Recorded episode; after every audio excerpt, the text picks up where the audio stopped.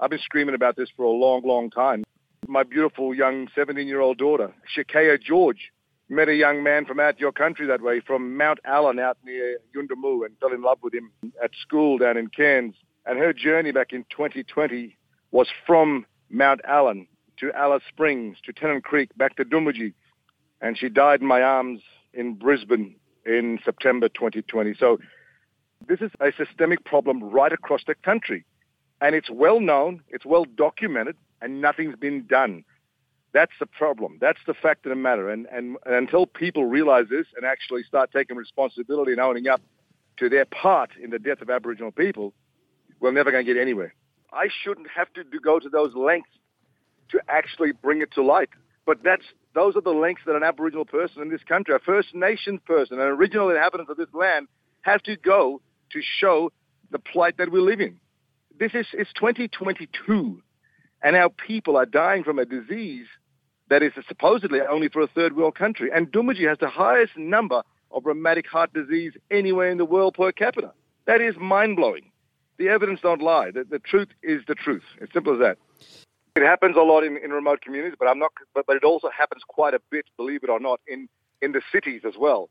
In in the cities, the reaction or the um, the way they react when Aboriginal people walk and present at the counter starts, and it, it, it, it actually their reaction to us kills us.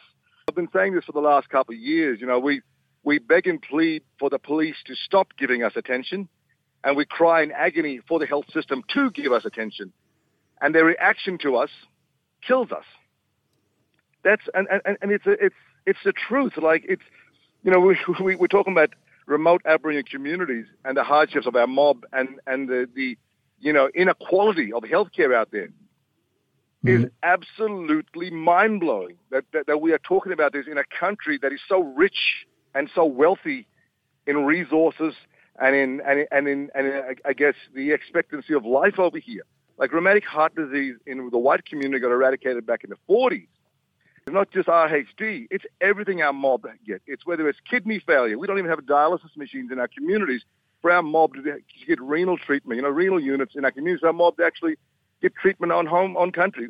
Our women no longer can give birth to their babies on country so they can spiritually proper have that connection to land like we used to. They are systematically disconnecting us and ripping us away from our cultural uh, connection to land and belonging. And that is a systematic attack on Aboriginal cultural protocols and practices, the proper law for this country. And that's a problem to me. If you can't give birth and have baby on country and you can't die on country, they are disconnecting you systematically from who you are and your birthright.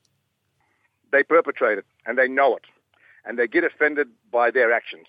These are the systematic issues that our mob have to navigate and the obstruction is crazy.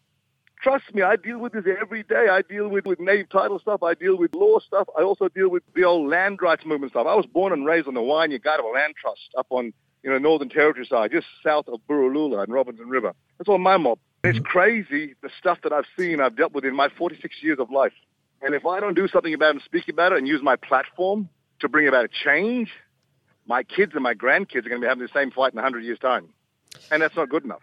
It will take the powers that be in federal parliament to actually do something and put the money that they get allocated to them to the, to the right purposes and, and, and onto the ground to grassroots people where it needs to go. Not pay their friends and all their different sort of uh, white companies and contractors on the way down to do a report or anything else.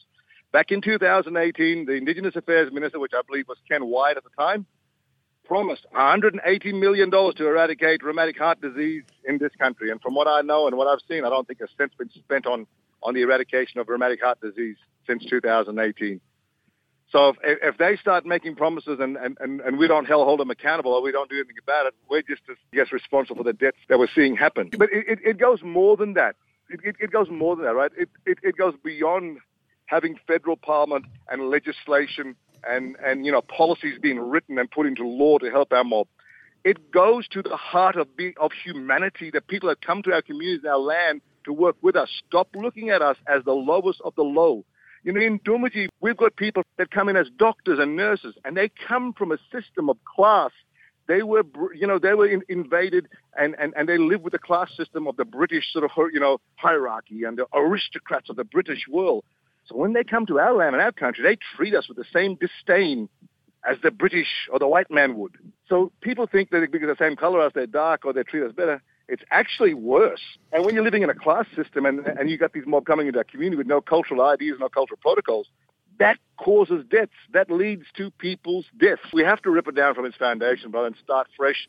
And it has to have real, meaningful, proper, respectful input and insights from our mob, our proper grassroots mob that needs to be in there and actually making the changes and, and, and, and leading this conversation. When it's being led by the white man for the white purposes, it only benefits the white man, and that's the problem. If we're talking about tearing the foundation down, we got to be truthful. We got to go back to the original lie and the original injustice of this country, which was terra nullius, and the fact that this country's foundation and, and its federation was built on a lie. There is no Aboriginal people, no First Nation people, no Waanyi Garawa, Gangalida, Warlpiri, no Pitjantjatjara. All these mob are not mentioned in the founding documents of this country, which is the Constitution. And gammon band-aid fixes are not going to work. You know, the Uluru statements or all these other different sort of gammon band-aid fixes with not proper approaches, with consultation on the ground by the people, for the people, with the people, is not going to change nothing until we rip it all down from, the, from, its, from its foundation. That's what I'm talking about. I'm talking about the health system, the police system, the, the education system, the business sector, everything to do with this country, the banking, is all set in stone and in concrete from its foundation. Only benefit one race of people and only benefit foreigners that come to our land. Not me and my brothers, not me and my sisters. My black people in this country, my First Nation people, my original peoples are the one that will continue to be the whipping boys and girls of this country until we rip that down. That's where we need to start. Treaties for all of our mob, proper treaties, meaningful treaties that we want from our, our way. Let's talk about it. Let's actually get it on the agenda, on the table. That's where the, that's where the change starts. We're being truthful, this country is still illegal and will continue to be illegal and be a sick country until then. That's why there's floods. That's why there's bushfires everywhere. Our ancestors aren't happy. Our ancestors are coming up spiritually and turning this place upside down because of the injustice perpetrated on the original inhabitants of this country. And I'll keep holding them accountable for every time they take one of our lives because every time one of our mob dies, that's a library being burnt down. That's an encyclopedia being burnt down. That's our history and our knowledge all gone.